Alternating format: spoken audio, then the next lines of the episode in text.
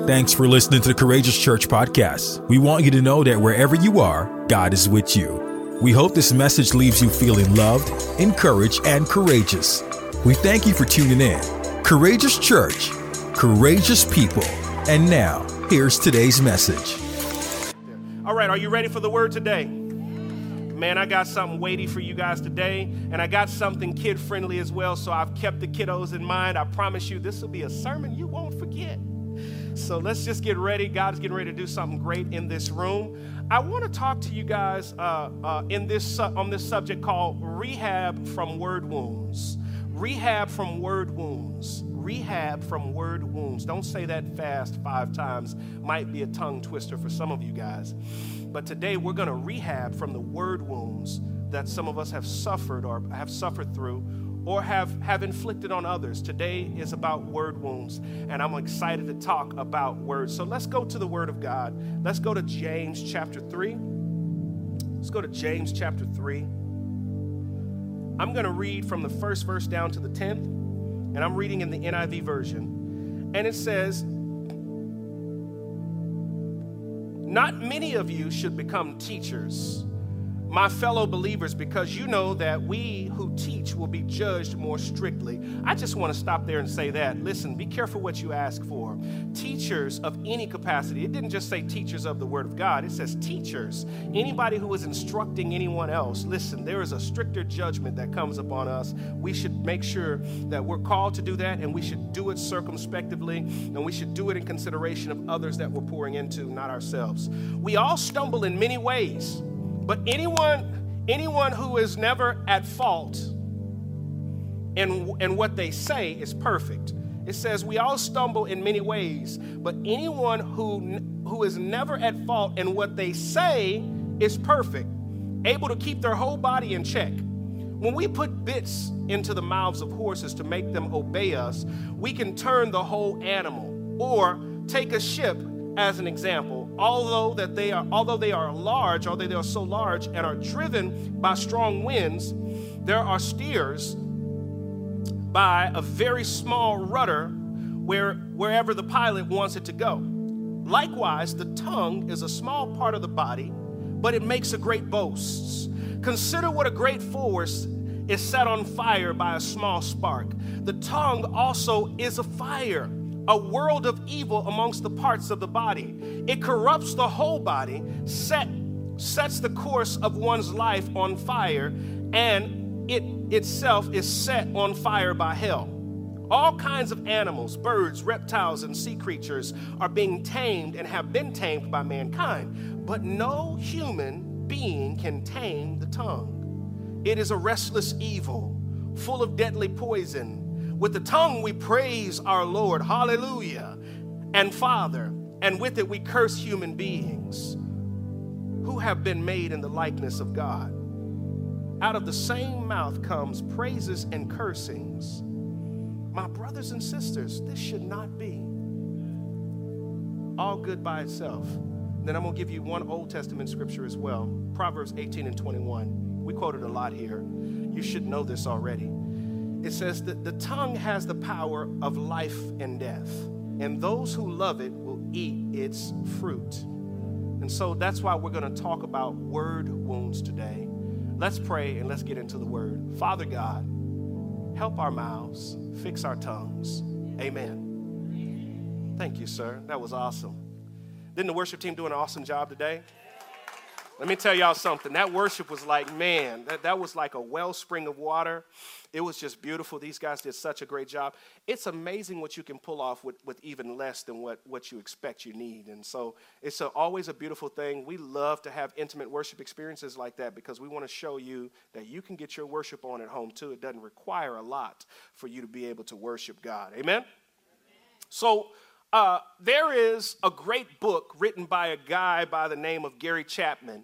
You guys have heard us talk about this book before if you've heard us talk about relationships, and it's called The Five Love Languages. Anybody heard of this? Five Love Languages, okay? If you are in a relationship, you need this book. This is a must have if you're in a relationship because you need to understand the love language of your of your, your partner, your spouse, your, your husband, your wife.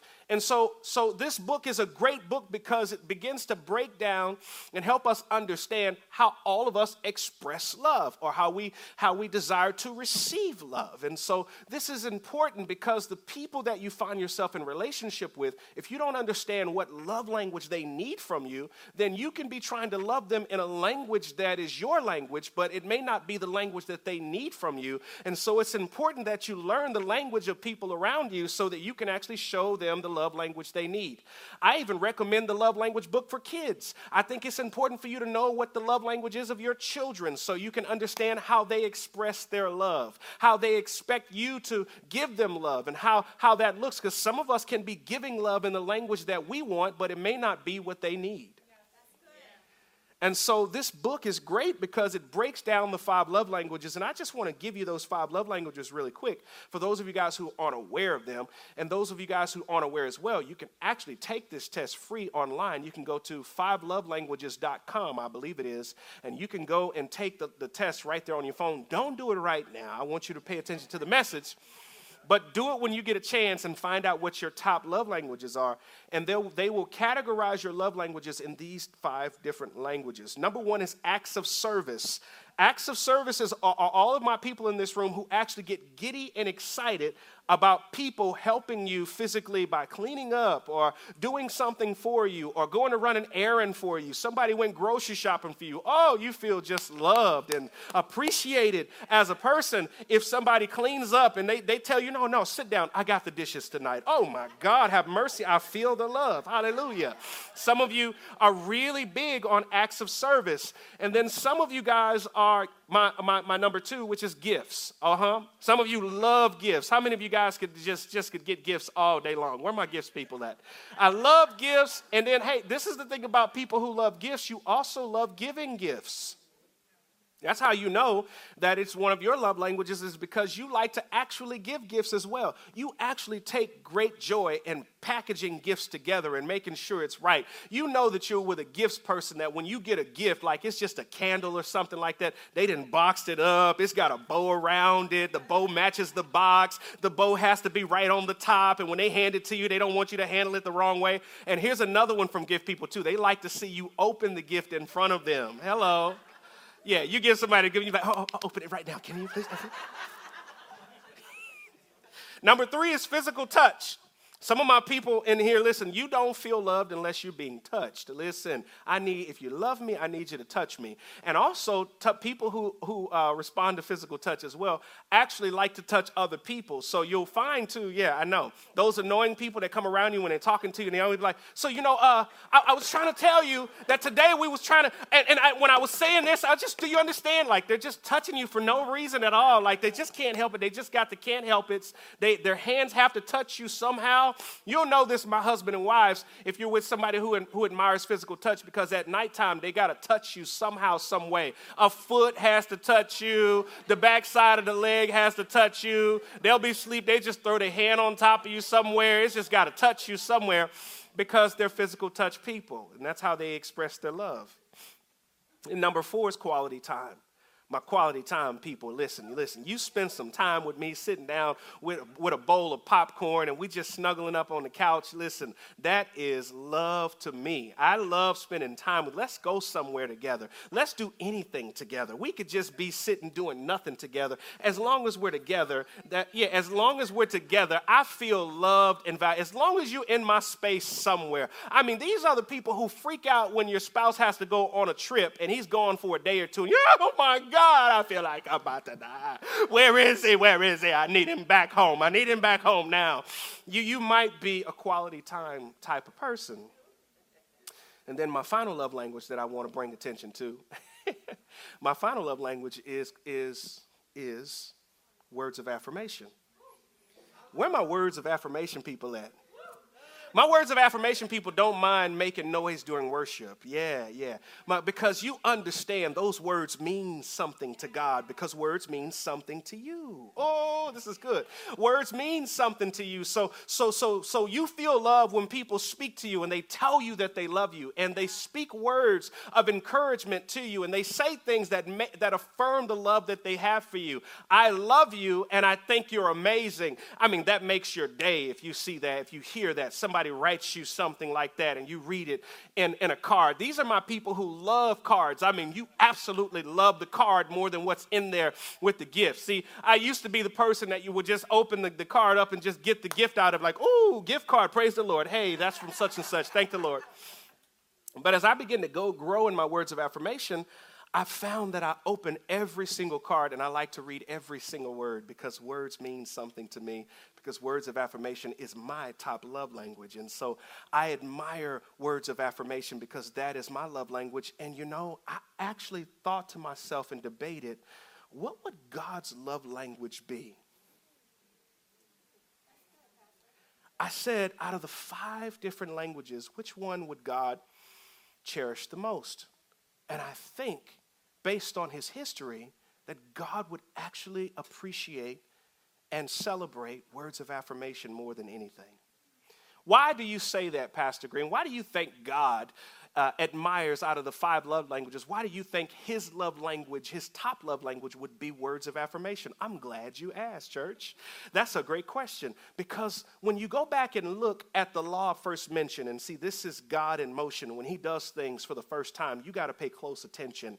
And the first time God begins to do anything, what we see him doing in the scene of Genesis chapter 1, verse 1 through 11, is creating the heavens and the, and the, and, and the earth. He He's creating everything, He's putting everything together. And the Bible says that He doesn't take His hands to put the world together. The Bible says that He spoke and there was. He spoke light and there it was. He spoke and darkness separated from the light, and that was the first day. And then the next day He spoke and the firmaments uh, divided uh, from, from, from, from, uh, from the grounds below. He spoke things into existence. And so God is a speaking God, and He believes in using His words to express Himself, and He believes in and using his words to create things. And so we find that God is a God of words. He loves to use his words because he believes in words. And he, he shows this and expresses this in his words. And so I love this because we also understand in Genesis chapter 1, verse 26, that if God created the earth through his words and and Genesis 1 and 26 says, So in his likeness and his image, he created us. And so, if we study the likeness of God and we're seeing his likeness in the scriptures here in Genesis, at that point, the only likeness that we can compare it to is what was spoken before it, which is that God was a creator with his words. And as he created things with his words, that means that if I'm made in his likeness and I'm made in his image, then that means that I'm a creator with my words too. Sheesh. Can I get a good amen right there? Amen. And so we got to be careful with what we say with our words because our words have power, because our words are fueled. Our words are like spears that go out and accomplish what we say that they do. And when we throw them out, they always land somewhere. So we got to be careful because if God could create things with His words, what are we doing with our words? What can we do with our word? What are we doing with the words that we're using out of our mouths? It's not just words that we say. Words have power, and every word has an action behind it. Every word produces an action behind it. I'm going somewhere. And so we got to be careful because our words have creative powers. And so I remember growing up as a kid, and, and I was told something that was an absolute lie. Y'all remember what it was? Sticks and stones will break your bones, but words will never hurt you. Baloney. Oscar Mayer. Absolutely liar. Right, say again. Cap, as the young people would say, cap. All capital letters with the emoji con cap, blue cap. Because honestly, I would rather you break my bone with your physical hands and it heals up. I can go to the doctor, cast it, and be okay in six weeks, but if you speak a word over me that, that hits me the right way, it can scar me and stop me for life. Oh, you with me now? See, sticks and stones can break your bones, but words can actually destroy your soul. And so we got to be very careful with the words that we use and what we say out of this mouth, what we say with our tongue, because our tongue can actually do some things that are pretty devastating to our lives and to the lives of others around us. Touch your neighbor and say, You got to watch what you say. My words form my world. Let me say this. If you want a better world, you might, you, you might want to start using better words. If you want the world around you to change, then change the words that you're using and what you're releasing out of your mouth. Because what you you will have what you say. You will have what you speak. And what you release out of your mouth actually goes out and accomplishes what you said it to do. So you got to make sure that what you say, you, you got to taste your words before you speak them.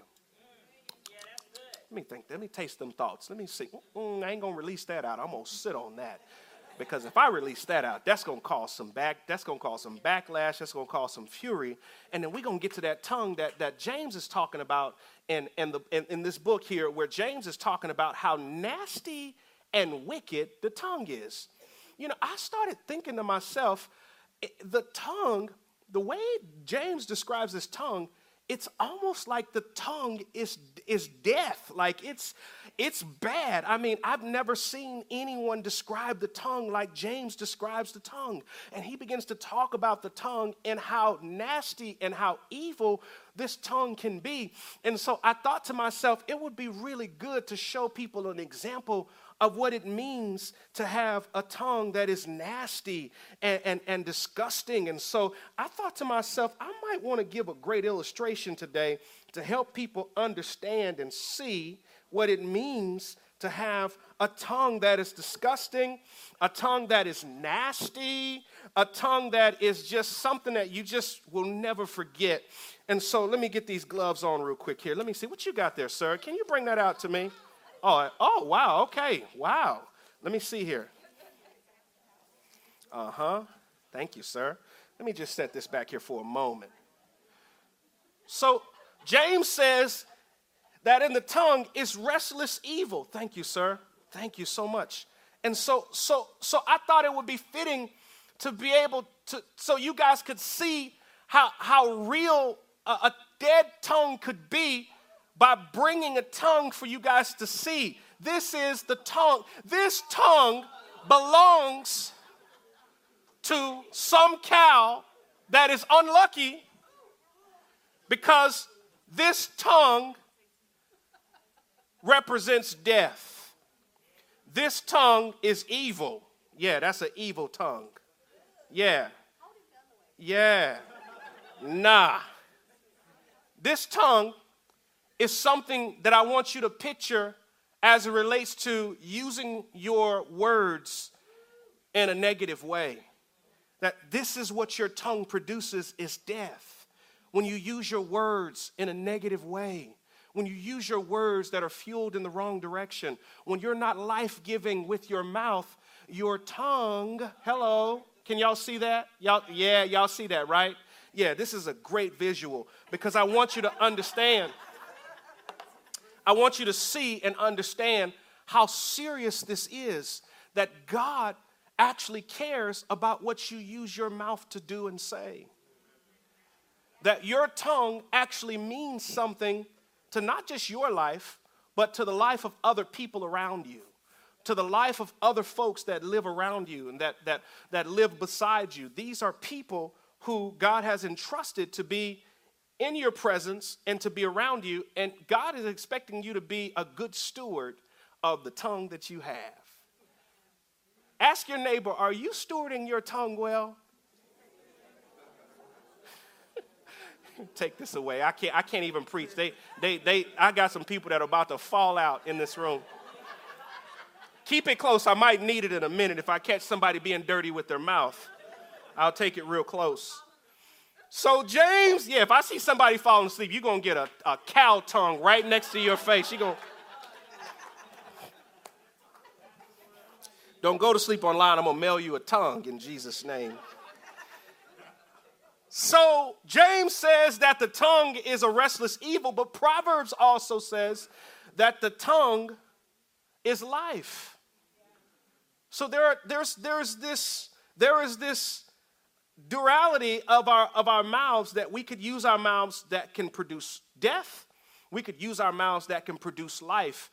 And so I think that this is such an important topic that I thought to myself, how do we identify if the words we are speaking or the words that we have that have been spoken over us are producing life? How can we determine if the words that we have been that have been spoken over us or that we're using are actually producing life? I'm glad you asked that. The first thing, if you're taking notes that I want you to write down, if you're trying to figure out if, your if your tongue is being used for life giving methods, is number one, consider the source. Consider the source. When I um, look up stuff on Googleations, when I go to Google and I search for news or I'm, I'm trying to figure out what's happening in the country or something, something's going on, I'll go to Google and I'll search for it, but I don't just click on everything that pops up. I don't click on the first website that pops up at the top. I always consider the source. I want to know if the source is credible. I want to know if it's a credible news agency. I want to make sure that this news that I'm about to put before me is actually coming from a credible source that has a proven history of producing news that is true and that is believable. Anybody with me? And so it's important for us to know the source of our words. And here's the question that I have for you Who or where did you learn your words from? Things that make you go, hmm. Who's the source of your words? Where did you learn how to use the words that you use? Who did you hear speaking to you that now you're speaking like? What did they say to you that you're saying to others? What did they say to you that's keeping you from being who you could be? What words were you raised on? Oh, that's good. What words were you raised on? I mean, I, can we really get into it? I mean, were you raised around F bombs all the time? Come on now. What, were you raised around faith and words of encouragement? What source poured into you as it relates to the words that they used? I want you to think about that because that's important. And here's, here's some sources that we get our words from. You ready? We get our words from our parents. We get our words from our guardians. We get our words from our siblings. We get our words from school. We, now, if we, we flip it into this newer generation, we get our words from YouTube. We get our words from social media. And so they say that this is the most parentless generation. Gen Z, I think, yeah, Gen, Gen Z. Gen Z is the most parentless generation that has ever existed of parents checking out mentally and allowing their kids to be raised by YouTube. So we will allow our, we will allow our children to learn words from other people. Let me tell you something. When my wife and I were having children young, uh, we made a very, we made a very, very crucial decision, and it was a sacrificial one, but it was the right one. And we said to ourselves, we don't want any of our children to be watched or to be supervised or to be babysat by people that we don't know. And so, what we decided to do is, my wife decided to not work at all. And I was going to go get two jobs if I had to, because I wanted to make sure that the deposits that were being made in my children were those of my wife and I and not someone else. Oh, this is good. See, my wife and I have been redeemed and set free, and, and, and, we've been washed by the blood. So, so the words that we're using around our children are life giving. The words that we're using around our children are setting them up for success. And oftentimes we got to ask ourselves, what's the source or who spoke into me? And is this, is, is, is this why I'm speaking the way that I speak? Is my language being altered by those that are around me. Because oftentimes the source in which you first receive information from is what you act out in your life. If you can't say amen, say ouch, it's okay. And so the closer the relation the closer the relationship is, the deeper the words go. If it's somebody, uh, you know how it is. If it's somebody that you love, you're to listen a lot harder. You're to take more notes. You're to write things down in your mind. And the more you hear it and the more repetition it becomes around you, the more normal it becomes. And now those particular words become your norm, whether they're life giving or not. And so, this is important for you to understand that you've got to consider the source. The greater the source for words, okay, the greatest source for words, now listen to this the greatest source for words is found in the Word of God. Let me, let me, let me, just, let me just help everyone in the room. The way, the source that we need to pull our words from should be coming from the Word of God should be Bible based, should be something biblically based, because the words that are in the scriptures are life and, and they are they, they bring they bring fruitfulness in our lives. The words in scripture are actually the words that god has used. And these are the words that we want to be practicing in our lives. This is the source that we want to expose ourselves to. This is the source that we want to expose our children to. This is the source that we want to expose those that are around us to. And this is the source that we need to expose to ourselves. But oftentimes we won't pick up that book and read it because the book doesn't read to us like youtube does. It doesn't speak to us, doesn't have music behind it like the stuff that we watch, doesn't have, doesn't have all the decorative stuff that makes you laugh every so often, but you've got to force yourself to learn a new source. The source has to be the Word of God. Now, God's Word. Now, God's word should always be the standard for the source, but you got to be careful who you learn. I'm sorry, you got to be careful who you lend your ears to. Let me say this some of us, our sources are our, um, our unwise friends. Unwise people who are speaking into us. You know, the girlfriend who doesn't have a husband but will tell you how to actually be with your husband. Oh man, I just stepped on somebody's feet. I did not mean to do that. You, you, you, mean, you mean the homie that you're listening to that's still single, that's still a womanizer, that treats women like, like, like they're trash, and then you're asking him for advice on your relationship? You know, that source?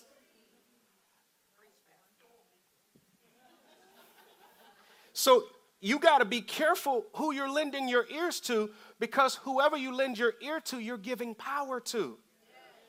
Whoever's whispering in your ear is speaking into your spirit. And the words that they speak into your spirit are life and they are spirit and they will manifest. I remember having a young lady in our youth ministry, and she would go to bed listening to stuff in her ear that was not of God. It was demonic, it was devilish, it was stuff that was speaking negativity in her, and she would fall asleep listening to this stuff in her ears, and it would get into her subconscious. And one day in our youth ministry, at the end of me preaching about demonic influence, there was a demonic spirit that rose up in this small, petite 15 year old girl that was so strong it was pushing grown men around in the circle as we began to circle around her and cast this demon out of her. And she opened herself up to a source that was not of God. And because her ears were open to the words that were being spoken, she began to manifest from the source that was speaking to her. You got to be careful about your source and who you open your ears to because that matters. Number two, what fruit has come from the tree? how to determine. This is how you determine whether it's this is, this is how you determine. This is how you determine whether whether it's life is producing life. Check the fruit. Every tree is going to produce the fruit that it's called to produce. If it's an apple tree, apple trees are going to produce apples, and you're going to see apples manifest on a tree. If it's not, then it's not. If it doesn't have any fruit from it, but it has great tree limbs, it doesn't matter how good the tree looks if it doesn't have good fruit from it. This is an agricultural term that the Bible talks about often. Matthew chapter 7, verse 17 says, Even so, every good tree bears good fruit, but a bad tree bears bad fruit. A good tree cannot bear bad fruit, nor can a bad tree bear good fruit. So, what are you seeing in your life that's based on words that were spoken over you? I don't care how good you think a person was in your life. The question is, is what type of fruit are you producing because of their deposits? Because, because the truth is in the fruit. The truth is in what you are saying out of your mouth and what you have received in your heart. The truth is, do you feel empowered or are you a life giving person with your words? Because if you were if, if you were spoken to in a negative way if words came your way that were not life-giving then more than likely if you have not came into relationship with jesus and he hasn't changed your your language by by helping you being identifying with the holy spirit and allowing him to wash you from the inside out and change the way that you think and talk then you're probably still producing those same lifeless words that were spoken over you. And therefore the fruit in your life is lifeless. And so you got to pay attention and ask yourself do you see fruit fruit manifesting on the tree that is good or that is rotten? What type of fruit am I displaying in my life? So, how can we tell if we are suffering from a word wound? Number one, internal limitations. Whose voice is limiting your life right now? I want to ask you, you're a grown, I'm, I'm talking about grown ups right now.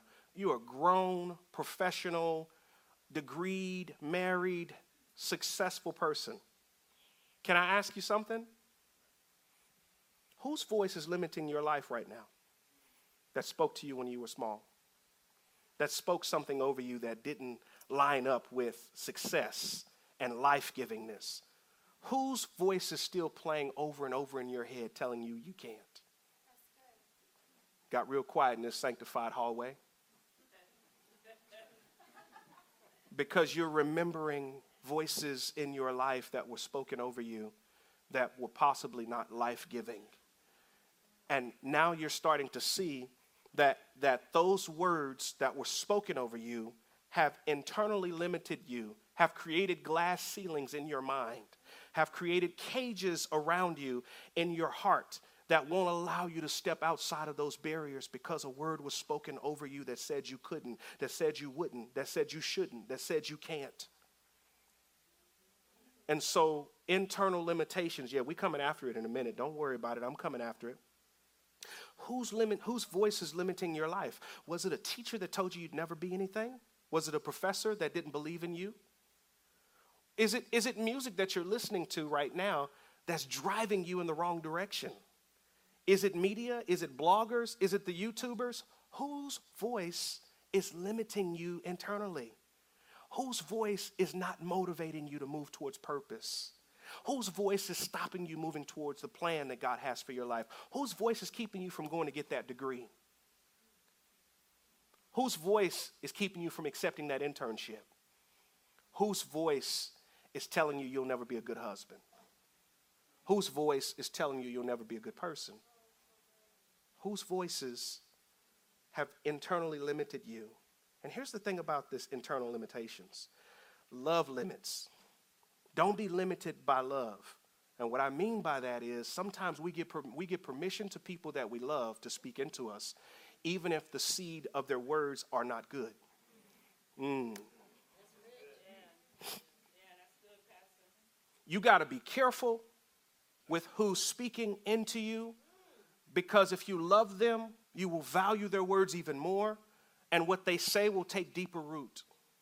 And so you got to make some decisions in your mind. It says, No, I'm putting a block there. I'm going to put up boundaries. Hello, somebody. Y'all like that big B word, boundaries.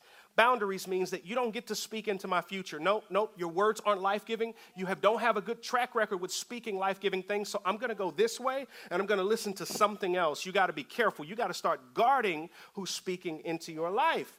You got to be very careful. The second thing that we notice with word wounds is this this is big, and I need you to really just sit with me for a second on this one sarcasm and jokes. We're rehabbing in the area of word wounds today, right?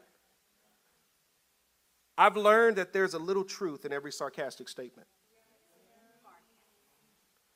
As a matter of fact, in our house, we've, we've nicknamed sarcasm scarcasm because we've learned that, that words actually create wounds, even if we don't mean for them to.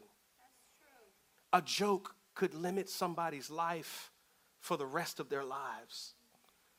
Being funny and sarcastic and just saying something in the moment that felt good, that made you feel good about yourself because you put them down. So, really, the truth of the matter is, people who are sarcastic on a regular basis are usually suffering from low self esteem because it makes them feel good to put other people down. And if they could put somebody else down and make them feel bad about what they're saying, then maybe they'll actually feel good about who they are. Yeah. Yeah, that's right, buddy. Yeah. Amen. Miles, Niles said, Preach, Pastor. Because you need to watch what you say. We, we don't do sarcasm in my house. We don't do jabbing jokes at our house. We, we don't play games like that. We don't joke around and, and call people names and say things that put them down in a joking way. Ha ha, you're stupid. Ha ha ha, stupid, stupid. You, you, yeah, yeah, ha ha ha, yeah, yeah, yeah. No, no, we don't play like that in my house. You know why? Because words have power and you could speak something over someone that they actually receive. And that word has power, so it actually manifests in their lives. And now you're wondering why your kid is dumb because you call them dumb all the time when you get mad. It's family Sunday, I'm sorry. Let me be nice. Ooh, sigh. You got to be careful with what you say, even when you're laughing and you're joking with people, and, and, and can I just say this? Just can, I'm just saying this for every person you've ever been sarcastic to. Um, it's just a joke. It's not just a joke. If your, if your jokes have words, then those words have power. And you got to watch what you joke about. You got to watch how you play with people because you never know what type of word wound you're speaking over someone's life. You never know how you could be limiting someone from being, being who God called them to be. You'll never know why people want to get away from you so much because you always have something negative to say and you're always joking and playing about something and you're always making them the butt of your joke. And then they feel bad because your words are wounding them and keeping them from moving forward and having a healthy life. Amen? And so scar- sarcasm and jokes become Ca- oh, this is good. This is good. Let me see that, son. Listen to this. Listen to this. I wrote this down last night. This is good. I feel like this is straight from the Holy Ghost. It says, it says, uh, sarcasm and jokes become a coward's cloak to him, uh, uh, to him, yep, yep, yep, yep, yep, to hide their, few, their true feelings behind. Let me say that again. Sarcasm and jokes become a coward's cloak to hide their true feelings behind. Oftentimes, what we're joking about with other people, we actually mean it but we don't want to say it to them directly. And instead of having a mature conversation with someone about something that I'm bothered by, something that makes me upset, something that agitates me, I'll find a way to dig at them to say things that'll actually get under their skin. And I'm trying to get back at them because I'm upset with them or because they hurt me. And so instead, instead of being direct and being honest and saying what I really feel and actually having a sit down and come to Jesus meeting with the person, I'll say it in a dig. Jesus, give me, Lord. Jokes can really hurt people. Don't believe me? Ask Will Smith.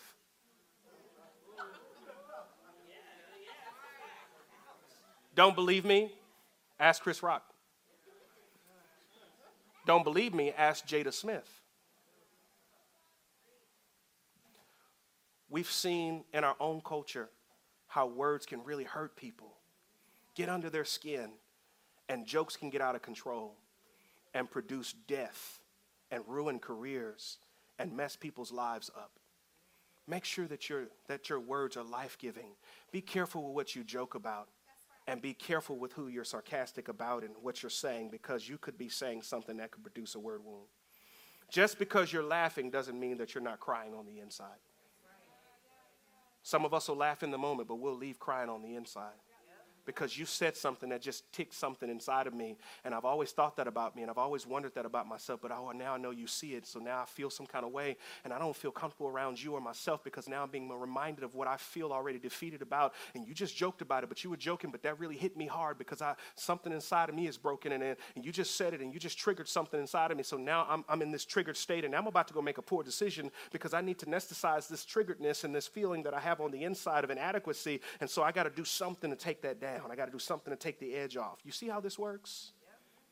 You got to be careful with your words because every word can produce a wound. Let me say this. Number three is weaponized words. Weaponized words. Y'all stay, y'all with me? Weaponized words. These are words that we use intentionally to hurt someone else instead of using physicalities.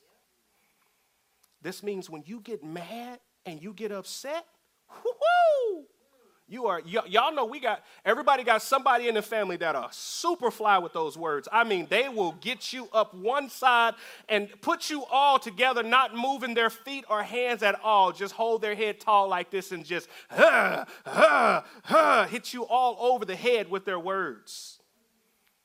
Those are called weaponized wordplay. When we use our words to tear people down. And instead of fighting with our fist, we will fight people with our words. And we will say things in the moment that we don't mean. We will speak things to people that we didn't mean to say. This is when we have arguments with our spouses, our loved ones, our kids, or our, our coworkers, and we spout out things in the moment because we're in the heat of the moment and we're angry. So we're going to weaponize our words and we're going to use words that we can say to hurt you intentionally because you just hurt me. Oh, you gonna say that? I got something for you. Well, let me tell you about yourself. You, uh, you know, y'all know what I'm talking about. Volume goes up, words come out, and they can hurt. I've seen people bridge relationships that never could be reconciled because of words that were used during moments of heated arguments. I've seen couples have to go through years of therapy, not because of knuckles and fists, but because of words. You got to be careful with how you use your words because you could be weaponizing your words and tearing someone down and creating a word wound in them that can take a long time to heal. There are words we intentionally use to hurt people. Some of us would never take a swing at anyone, but we would gut punch someone with our words. I think I'm in the room. Let me say this to you verbal abuse is a real thing. I don't know why I said that, but I just felt like the Holy Spirit wanted me to say that.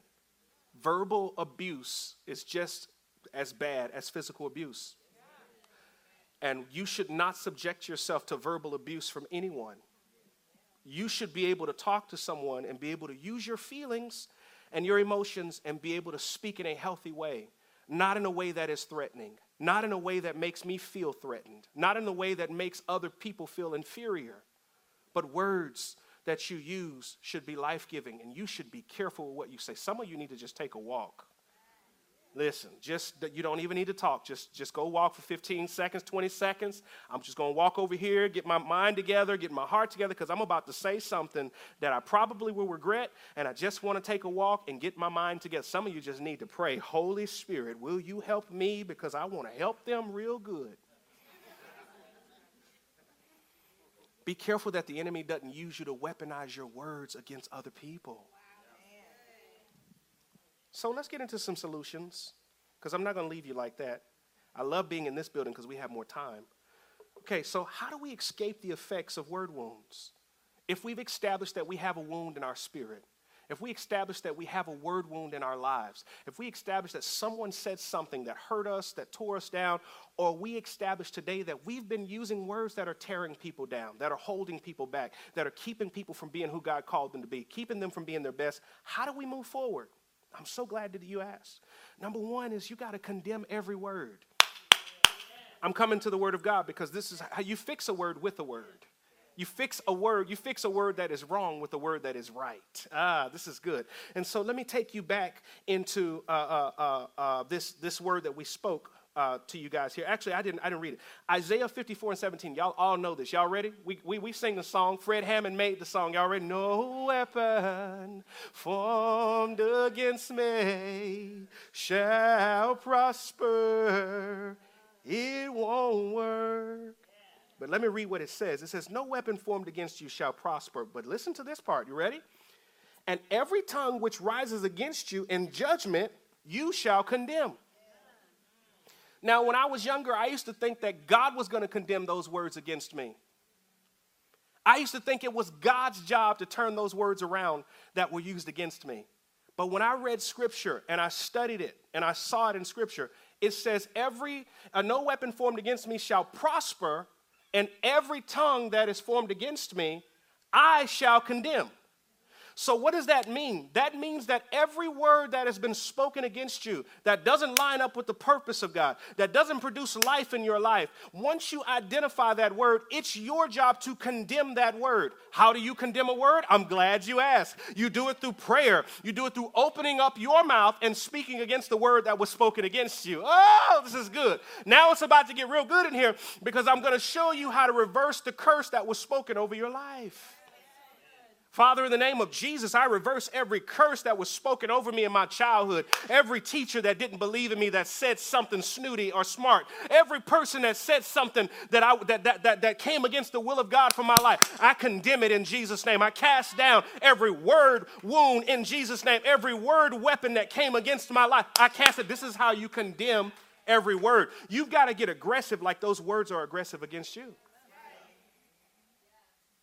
We want to play with it. We want to think, oh, I'm just going to think happy thoughts.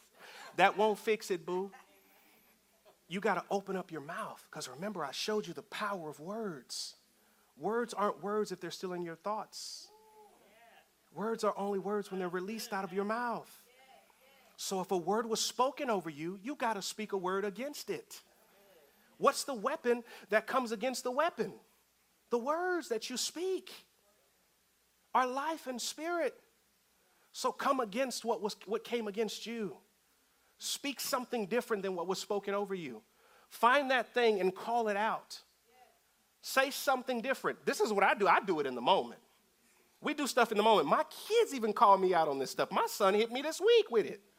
He's like, Daddy, that's not life giving. I said, You are a show right, son. Let me fix my life. Let me get myself together. Let me pick up my whole face off the ground before I preach this sermon because my son just put me together real good. You got to start catching stuff in the moment. Somebody speaks something over you that's negative, that doesn't line up with God's will, something over your health, something over you. I, I rebuke that in Jesus' name. I don't receive that. Nope, I don't receive that. Nope, so sorry. That doesn't line up with God's will for my life. Ain't nothing wrong with that. Speak it. If they were bold enough to speak negative, you be bold enough to speak positive. Sheesh. Come on now. Number two, listen to this, write this down. Pull a bad weed, sow a good seed. I'll make it make sense in a moment. Pull a bad weed, sow a good seed. You know, there's a, there's a scripture in the Bible that talks about um, demonic spirit being rebuked out of a man. And then the Bible says that it comes back with friends to search the house to see if it has a place anymore for it to rest. And, and if it finds that place unswept, then it sits and it comes in seven times stronger than it was. And so here's what I've learned about pulling out bad words or speaking over negative words. Like it's okay to condemn that word and rebuke that word and cancel that word in the name of Jesus. But you got to speak something life giving in the place so when that word comes back to visit you, it doesn't have anywhere to sit. So, what does that look like? When you take a word out, let, let me give you for instance, okay? Uh, you can't do it. You can't do it. You're not good enough. You can't do it. You just can't. You're just not good enough to do it. You just can't. You got to re- you got to replace that. Got to rebuke that word in Jesus' name, and then you got to replace it with stuff like Hebrews chapter 10, verse 35, it says, Therefore, do not cast away your confidence, which has great reward, for you have need of endurance. I need keys. We have, you have need of endurance so that after you have done the will of God, you may receive the promise. Philippians 4:13 I can do all things through Christ that gives me strength. So don't tell me what I can't do. I will tell you what I can do through Christ that strengthens me. That's taking out a, a weed and sowing a seed. See, you got to put something godly in the place of what the enemy tried to sow into your life. Otherwise, the enemy can come back and have a place to sit when he's ready. How about you were an accident? Oh, I'm coming for you today. How about my parents didn't mean to have me? How about I was I, I'm a result of an accident? I wasn't even supposed to be here. I don't even know if I'm supposed to be here. You got to replace that with words like this. Psalms chapter 139 verse 13 says, "For you were formed, for you formed me, you formed my inward parts. You covered me in my mother's womb. It is the Lord who created you, it is the Lord that designed you, it is the Lord that made you the way that you are. You are not an accident. You got to speak over that word, pull it out of you, and then sow a good seed. How about this? You'll never be anything. You'll never be anything. You're going to be just like the people in your family. You're going to never be anything. You're never going to accomplish anything. You're never going to do it. You can't do it. You're never going to be anything. You're going to rebuke that. No, no, devil. I will be something. As a matter of fact, God made me something. And then you got to hit him with something like this in Jeremiah 29 and 11. For I know the thoughts that I think towards you, says the Lord. Thoughts of peace and not of evil, to give you a future and a hope. God has given me a future and a hope. So I don't agree with that word. And as I take that word out, I replace it with a word that gives me life in Jesus' name. How about this? No one will ever love you. You're unlovable. No one will ever love you. Who wants to love you? Who is going to love you? I'm glad you said that because my Bible says in John 3 and 16, for God so loved the world. That's me, boo, just in case if you didn't know. God so loved the world that he gave his only begotten Son, that whoever believes in him shall not perish but have everlasting life. How about you, ugly? You show is ugly. Got the Sealy spirit. Rebuke that spirit. Tell them I'm not ugly. I'm beautiful. Tell them I'm not ugly. I got it going on. I rebuke that in Jesus' name. I don't receive that. I will not live my life in a place thinking that I'm not attractive, thinking that I'm not pretty, not liking what I see when I look in the mirror. So I'm going to hit the enemy with this one. Psalms 139, verse 14 says, I will praise you, for I am fearfully and wonderfully made. Marvelous are your, woo, I'm marvelous, child. You better watch out. Marvelous are your works and that my soul knows well. You better know that God made you marvelous. You better know God made you to be something. You better stop agreeing with what the enemy has spoken over your life and start speaking life giving things. When you pull a weed, you got to sow a seed. When you pull something out, you got to put something new down into the ground because the enemy will try and stop you and will try and keep you from being who God called you to be. Everyone standing to your feet. Wow.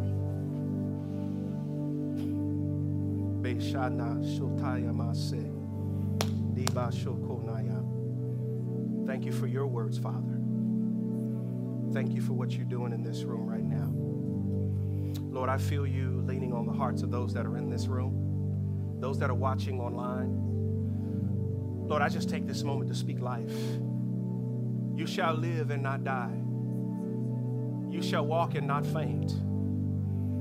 You are the blessing of Abraham. You are the seed of Abraham. You walk in blessing because you have been adopted into a family. Yeah, I know you might have not grown up with a good family, but I need you to understand you're now in the family of God.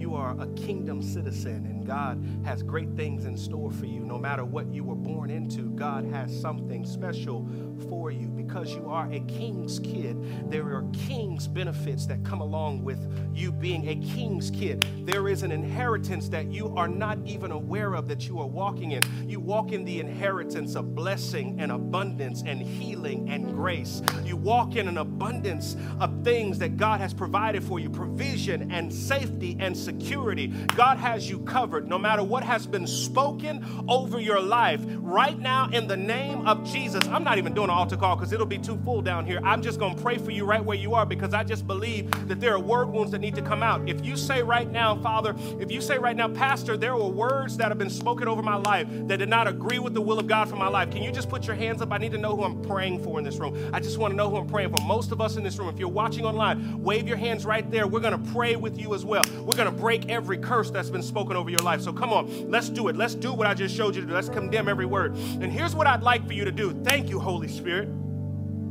I need you to open up your mouth. I need you to remember the word wound that's been spoken over your life. I need you to remember what was spoken over you that wasn't the will of God, no matter it was in your childhood or no matter it was in your marriage last night. Excuse me. Want to challenge you right now to open up your mouth and speak to that word wound. Right now, do it. Open up your mouth.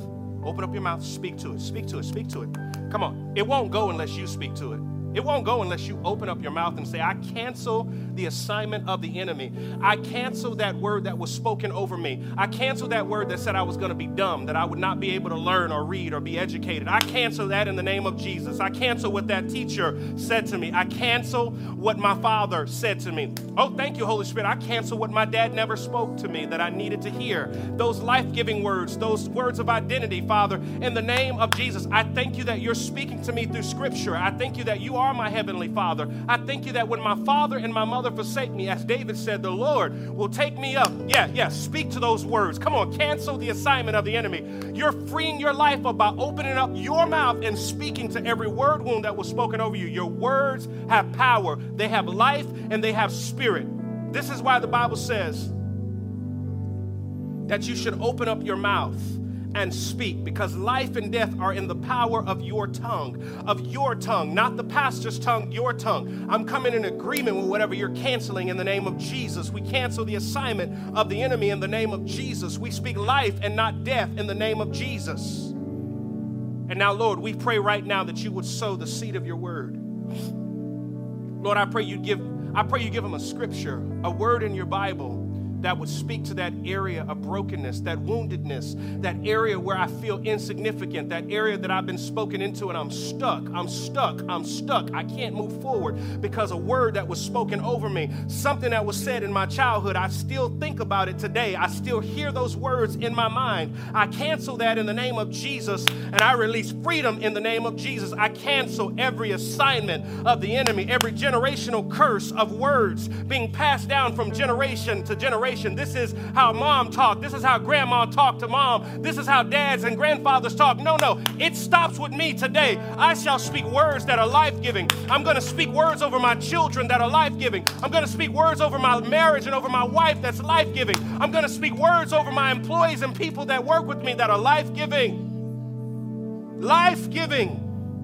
In the name of Jesus, we thank you. We give you praise and honor that you're breaking every word wound bringing healing on the inside. In the name of Jesus. In the name of Jesus. Because there is power in the name of Jesus. There is power in the name of Jesus. There is power in the name of Jesus to break every chain, to break every chain, to break every chain. Thank you, Lord, that you've given us power through our words to break every chain in Jesus' name. There is power in the name of Jesus. Take a moment. Let's just sing this together. And then we're going to say amen and we're going to go home. But I need you to sing this because there is power in the name of Jesus. Thank you for tuning in please be sure to subscribe and check out our podcast channel to hear more messages like this one. If you like what you heard, please share with your family and friends. Don't forget to connect with us on our website at courageouschurch.online. Courageous Church, courageous people.